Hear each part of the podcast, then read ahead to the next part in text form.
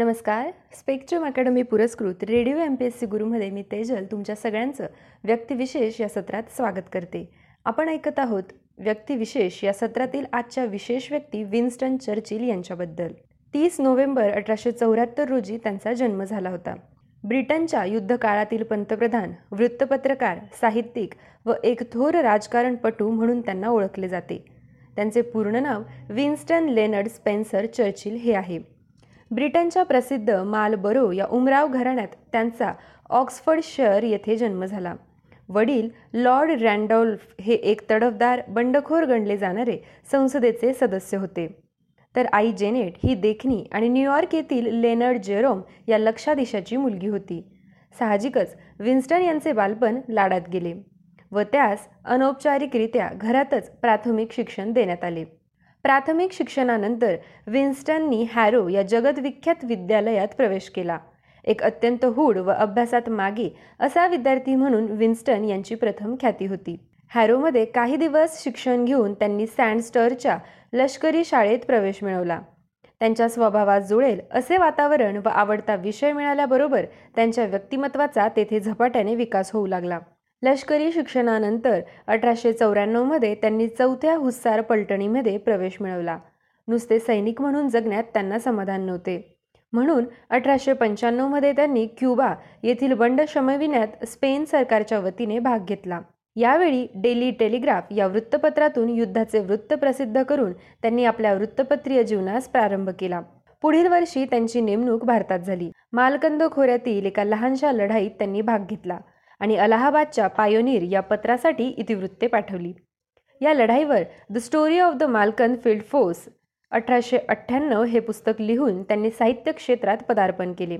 सेनापती किचनरेच्या मनाविरुद्ध त्यांनी अठराशे अठ्ठ्याण्णवमध्ये सुदानच्या मोहिमेत भाग घेतला. तसेच त्यावर्षी ते बोअर युद्धाच्या प्रसंगाने दक्षिण आफ्रिकेत मॉर्निंग पोस्ट या वृत्तपत्राचे बातमीदार म्हणून गेले. तिथे ते शत्रूंच्या हातात सापडले. युद्धकैदी असताना विलक्षण धाडसाने त्यांनी आपली सुटका करून घेतली आणि पुन्हा सैन्यात प्रवेश करून बोअर युद्धात ब्रिटिशांना यश मिळवून देण्यात हातभार लावला. हुजूर पक्षातर्फे एकोणावीसशेमध्ये ते ब्रिटिश संसदेवर निवडून आले. संसदेत एक प्रभावी वक्ता म्हणून त्यांनी कीर्ती मिळवली. खुल्या व्यापाराचा त्यांनी पुरस्कार केला व एकोणावीसशे तीनमध्ये जोसफ चेंबरलिनच्या जकात धोरणाला कसून विरोध केला. या बाबतीत हुजूर पक्षाशी न पटल्यामुळे त्यांनी तो पक्ष सोडून उदारमतवादी पक्षात प्रवेश केला. एकोणावीसशे सहाच्या सार्वत्रिक निवडणुकीत उदारमतवाद्यांना फार मोठे बहुमत मिळाले.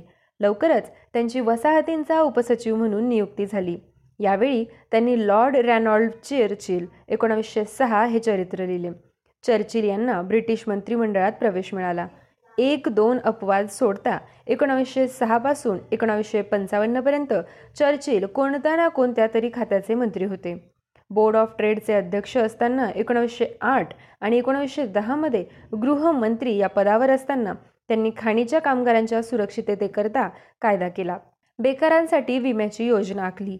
तत्पूर्वी एकोणीसशे आठमध्ये त्यांनी क्लॅमेंटाईन हेजियर या युवतीशी लग्न केले. नौदलाचे एकोणीसशे अकरामध्ये मंत्रिपद मिळाल्यावर त्यांनी थोड्या काळातच नौदलाची पुनर्रचना केली. यामुळे पहिल्या महायुद्धाच्या सुरुवातीस ब्रिटिशांचे नौदल सुज सुसज्ज होते. नौदलाला वायुदलाची जोड देण्याची कल्पना काढून त्यांनी जर्मन चढाई थोपवून धरली. दारदार नेल्सच्या सामुद्रधुनीतून तुर्कस्तानावर हल्ला करण्याची त्यांची योजना अयशस्वी झाली. आणि गलीपलीच्या सुप्रसिद्ध लढाईत एकोणावीसशे पंधराची ही लढाई होती. यात ब्रिटिश सैन्याचा मोठ्या प्रमाणात संहार झाला. याचा दोष साहजिकच चर्चिलवर लादण्यात आला. त्यामुळे लढाईसाठी सर्वपक्षीय संमिश्र सरकार स्थापन झाल्यावर हुजूर पक्षीय पुढाऱ्यांनी चर्चिलना आरमार खात्यातून काढून टाकण्याची मागणी केली. पंतप्रधान ॲक्सिवतने ती मागणी मान्य करून चर्चिल यांच्याकडे दुसरे गौण खाते दिले. या अपमानामुळे त्यांनी राजीनामा देऊन पुन्हा सैन्यात प्रवेश केला. तथापि एकोणावीसशे सोळामध्ये त्यांचे मित्र लॉईड जॉर्ज हे मुख्य प्रधान झाले. तथापि जुलै एकोणावीसशे सतरामध्ये चर्चिल यांची युद्धमंत्री म्हणून नेमणूक झाली. या पदावर असताना त्यांनी निवृत्त झालेल्या सैनिकांची योग्य ती व्यवस्था लादून दिली. यावेळी रशियन क्रांतीस त्यांनी कडवा विरोध करून डाव्या लोकांचे शत्रुत्व पत्कारले. ऑक्टोबर एकोणावीसशे बावीसमध्ये हुजूर पक्षाने लॉईड जॉर्ज यांच्या संयुक्त मंत्रिमंडळाचा पाठिंबा काढून घेतला आणि ते मंत्रिमंडळ बरखास्त झाले. नवीन निवडणुकीमध्ये चर्चिल यांचा पराभव झाला. उदारमतवादी पक्षाने मजूर पक्षास पाठिंबा देऊन त्यांचे सरकार सत्तेवर आणल्याबद्दल त्यांना खूप राग आला. ही गोष्ट त्यांना सहन झाली नाही. ते मजूर पक्षाचे कडवे विरोधक होते. म्हणून उदारमतवादी पक्ष सोडून त्यांनी पुन्हा हुजूर पक्षात पदार्पण केले. एकोणावीसशे चोवीसच्या निवडणुकीत त्या पक्षातर्फे ते संसदेवर निवडून आले. त्यांना अर्थमंत्रीपद प्राप्त झाले. एकोणावीसशे एकोणतीसच्या उदारमतवादी पक्षाच्या विजयानंतर जवळजवळ दहा वर्षे चर्चिल यांना राजकीय वनवास लाभला. यापूर्वी त्यांनी द वर्ल्ड क्रायसिस हे पुस्तक पूर्ण केले. मजूर पक्षाचा नेता रॅमसे मॅकडॉनल्ड यांच्याविषयी त्यांचे प्रथमपासूनच वाईट मत होते. त्यामुळे एकोणावीसशे बत्तीसच्या राष्ट्रीय मंत्रिमंडळात मॅकडॉनल्ड यांनी त्यास कोणतेच मंत्रिपद दिले नाही. हिंदी स्वातंत्र्याचे ते कट्टर विरोधक असल्यामुळे भारतास थोडे तरी अधिकार देण्याचे हुजूर पक्षाचा नेता बाल्डविन यांचे धोरण होते पण ते विन्स्टन चर्चिल यांना मान्य नव्हते. एवढेच नव्हे तर पुढे दुसऱ्या महायुद्धाच्या वेळी अत्यंत बिकट परिस्थिती असताना सुद्धा त्यांनी हा अट्टहास सोडला नाही. ते म्हणत मी काही ब्रिटिश साम्राज्याचे दिवाळे काढण्यासाठी इथे बसलो नाही. म्हणून एकोणावीसशे पस्तीसच्या हुजूर पक्षाच्या मंत्रिमंडळातही त्यांना घेण्यात आले नाही. यावेळी हिटलरच्या वाढत्या सत्तेला पायबंद घालणे आवश्यक आहे असे ते प्रतिपादन करत असे. एवढेच नव्हे तर हिटलर जगावर सर्वंकष युद्ध लादणार असे युद्धाच्या अगोदर तीन ते चार वर्ष चर्चिल यांनी भाकीत केलं होतं. पण यापुढे कुणी फारसे लक्ष दिले नाही. या काळात त्यांनी आणखी एक पुस्तक माल बरो हिज लाईफ अँड टाइम्स हे लिहिले. वरील दोन ग्रंथांमुळे त्यांना भरपूर आर्थिक लाभ झाला आणि साहित्यिक क्षेत्रात त्यांचा नावलौकिक वाढला. दुसरे जागतिक युद्ध एकोणावीसशे एकोणचाळीसमध्ये सुरू झाले. चर्चिल यांना प्रथम आरमार खात्याचा मंत्री म्हणून बोलवण्यात आले आणि वर्षाच्या आतच एकोणावीसशे चाळीसमध्ये त्यांची नेमणूक संमिश्र सरकारात पंतप्रधान म्हणून झाली. ही वेळ ब्रिटिश साम्राज्याची काळवेळ होती. हिटलरचे विजयी सैन्य चौफेर चढाई करत होते. Poland Holland Belgium Norway France अशा देशांनी एका पाठोपाठ एक शरणागती पत्करली होती. जर्मनीच्या अमानुष विस्ताराला आळा घालून लोकशाहीचे संरक्षण करणे हा तत्कालीन लोकशाहीवादी राष्ट्रांचा मुख्य उद्देश होता. आपल्या पहिल्या भाषणातच त्यांनी रक्त अश्रू श्रम व घाम याखेरीज माझ्याजवळ देण्यासारखे काही नाही असे तडफदारपणे सांगून ब्रिटिशांची विजिगुशी वृत्ती उत्तेजित केली. याच झुंजार वृत्तीने इंग्लंडमध्ये त्यांच्या प्रत्यक्ष नेतृत्वाखाली अमेरिकी युद्धात पडेपर्यंत एकट्याने लढत दिली गेली. पुढे त्यांनी अमेरिकेची मैत्री संपादन केली. एवढेच नव्हे तर साम्यवादाबद्दल अंतरिद्वेष असतानाही त्यांनी स्टालिनशी हातमिळवणी करून रशियाबरोबर मैत्रीचे संबंध प्रस्थापित केले. इंग्लंड फ्रान्स आणि अमेरिका या तीन बड्या राष्ट्रात रशियास घेऊन जर्मनी विरुद्ध फळी उघडली. डंकर्क येथील पराभवाने न डगमगता जपान व जर्मनीचा जमेल तिथे पराभव करून ब्रिटनचे नैतिक धैर्य त्यांनी कधीही खचू दिले नाही. इंग्लंडच्या आणि जगाच्या इतिहासात चर्चिल यांचे युद्धकालीन नेतृत्व असामान्य ठरले. पण जर्मनीबरोबरची युद्ध समाप्ती होताच जपानचा पराभव होण्याच्या आधीच झालेल्या निवडणुकीत त्यांच्या पक्षाचा संसदेत पराभव झाला आणि मजूर पक्षाला दीडशे मतांचे मताधिक्य मिळाले.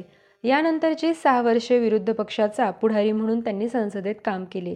याच काळात मार्च एकोणावीसशे सेहेचाळीसमध्ये अमेरिकेतील फुलटन या शहरात भाषण करताना त्यांनी आगामी शीतयुद्धाच्या धोक्याची जाणीव करून दिली. एकोणावीसशे एक्कावन्नमध्ये ते पुन्हा हुजूर पक्षाच्या मताधिक्याने पंतप्रधान झाले. पुढे पाच एप्रिल एकोणावीसशे पंचावन्न रोजी प्रकृतीच्या निमित्ताने ते निवृत्त झाले. या काळात त्यांनी दुसऱ्या महायुद्धाच्या इतिहास द सेकंड वर्ल्ड वॉर या शीर्षकाने प्रसिद्ध केला. इंग्रजी साहित्यात यामुळे फार मोलाची भर पडली. याबद्दल त्यांना साहित्यातील नोबेल पारितोषिक मिळाले. साहित्यातील नोबेल पारितोषिक विन्स्टन चर्चिल यांना मिळण्याचे साल होते एकोणावीसशे त्रेपन्न. उर्वरित आयुष्यात त्यांनी लेखन व चित्रकला यांना वाहून घेतले. A history of the English speaking peoples हे इंग्लंडच्या इतिहासाविषयीचे पुस्तक त्यांनी लिहिले. आपल्या चित्रांचे प्रदर्शन भरवले. लढाईनंतर त्यांना उमरावपद देण्याची सहावे जॉर्ज यांची फार इच्छा होती पण त्यांनी हाऊस ऑफ कॉमन्स ही सभा सोडण्याचे नाकारले. त्यांच्या इतके दीर्घकाळ मंत्रीप्रद जगातील कोणाही राजकारणी पुरुषाला अद्याप लाभलेले नाही. लढवय्या साहित्यिक वृत्तपत्रकार चित्रकार वक्ता आणि कुशल राजकारणी असा बहुविध मान त्यांना मिळाला. एक बहुश्रुत धुरंधर म्हणून त्यांचे नाव इतिहासात अजरामर झाले. ते लंडन येथे मृत्यू पावले. त्यांचा सरकारी इतमामाने अंत्यविधी झाला. विन्स्टन चर्चिल हे जसे इंग्लंडच्या साम्राज्यास फायदेशीर होते तसेच भारतासाठी त्यांनी अतिशय द्वेषयुक्त विधाने केली आहेत. विन्स्टन चर्चिल हे महात्मा गांधींचा द्वेष करण्यासाठी देखील प्रसिद्ध राहिले होते. एकोणावीसशे चाळीस ते पंचेचाळीस आणि एकोणावीसशे एक्कावन्न ते पंचावन्न या दरम्यान इंग्लंडचे पंतप्रधान राहिलेले विन्स्टन चर्चिल यांचा चोवीस जानेवारी हा स्मृती दिन. जगाच्या इतिहासातलं हे मोठं वादग्रस्त व्यक्तिमत्व होतं. त्यांच्या या कारकिर्दीतील काही नाट्यमय घटना जाणून घेऊ. दुसऱ्या महायुद्धात कठीण कालखंडात इंग्लंडला नाझीच्या जर्मनीवर विजय मिळवून देण्यात चर्चिल यांच्या नेतृत्वाची भूमिका निर्णायक होती हे आपण बघितलं. दोन हजार दोनमध्ये इंग्लंडमध्ये एक सर्वे घेण्यात आला होता. सर्वश्रेष्ठ ब्रिटिश म्हणून चर्चिल यांनी साहित्यिक शेक्सपियर समाजशास्त्रज्ञ चार्ल्स डाल्विन आणि अभियंते ब्रुनेल यांना देखील मागे टाकलं होतं. सत्तर वर्षांच्या त्यांच्या कारकिर्दीत चर्चिल यांच्या आयुष्यात अनेक वादग्रस्त घटना घडल्या. चर्चिल यांचं व्यक्तिमत्व तसं गुंतागुंतीचं. त्यांच्या आयुष्याला विरोधाभासी किनार होती. त्याचवेळी समकालीनांच्या तुलनेत त्यांचं व्यक्तिमत्व भव्य भासतं असं चर्चिल अल्काईव्ह सेंटरचे संचालक ॲलन पॅकवूड यांनी सांगितलं. बंगालचा जेव्हा दुष्काळ पडला तेव्हाचं चर्चिल यांचं कारकिर्दी समजून घेऊ. ब्रिटिशांच्या अधिपत्याखाली असणाऱ्या भारतात एकोणावीसशे त्रेचाळीस साली बंगालच्या उत्तर पूर्व प्रांतात भयंकर दुष्काळ पडला होता. जपाननं म्यानमारचं अधिग्रहण केल्याच्या पार्श्वभूमीवर हा दुष्काळ होता. या जीवघेण्या दुष्काळात तीन दशलक्ष नागरिकांनी प्राण गमावले. या दुष्काळाच्या वेळी चर्चिल यांनी अवलंबलेलं धोरण टीकेचं लक्ष ठरलं होतं. भारताची गव्हाची मागणी देखील चर्चिल यांनी फेटाळून लावली होती. मात्र त्याचवेळी तांदुळाच्या निर्यातीवर आम्ही कसा भर दिला हे चर्चिल ठसवत राहिले. असं चर्चिल सिक्रेट वॉर पुस्तकाच्या लेखिका मधुश्री मुखर्जी यांनी सांगितलं. पुढे त्या म्हणतात सुटका करण्यात आलेल्या युरोपियन नागरिकांसाठी मोठ्या प्रमाणावर गव्हाचा साठा करण्यात यावा अशी मागणी युद्धविषयक कॅबिनेटनं केली होती. भारतातले नागरिक दुष्काळानं होरपळून निघत असताना एक लाख सत्तर हजार किलो ऑस्ट्रेलियन गहू भारताला न देता युरोपियन समुदायाच्या भविष्यासाठी साठवणूक म्हणून जमा करण्यात आला. चर्चिल यांनी या दुष्काळाचं खापर भारतीयांवरच फोडलं होतं. भारताची लोकसंख्या शशांप्रमाणे भसाभस वाढत आहे अशी घोषक टिप्पणीही चर्चिल यांनी केली होती. चर्चिल यांच्या कारकिर्दीला लाभलेल्या मोठ्या कलकांपैकी एक कलंक हाच होता. दुष्काळाच्या प्रश्नाचं गांभीर्य चर्चिल यांना पटवून देणं कठीण होतं. युरोपात जर्मनीशी सुरू असलेल्या लढाईदरम्यान भारतातल्या दुष्काळाचा प्रश्न तीव्र झाला होता. चर्चिल यांना हा प्रश्न अडथळा वाटला. म्हणूनच या प्रश्नाकडे लक्ष देऊन युद्धविषयक गोष्टींना बाजूला सारावं असं त्यांना वाटलं नाही. चर्चिल एम्पायरचे लेखक टोये यांनी हे मत दिलं आहे. चर्चिल द्रष्टे आहेत आणि त्यांना भविष्याची जाण आहे असं म्हटलं जात असे. बंगालच्या दुष्काळावेळी चर्चिलांचं धोरण फसलंच.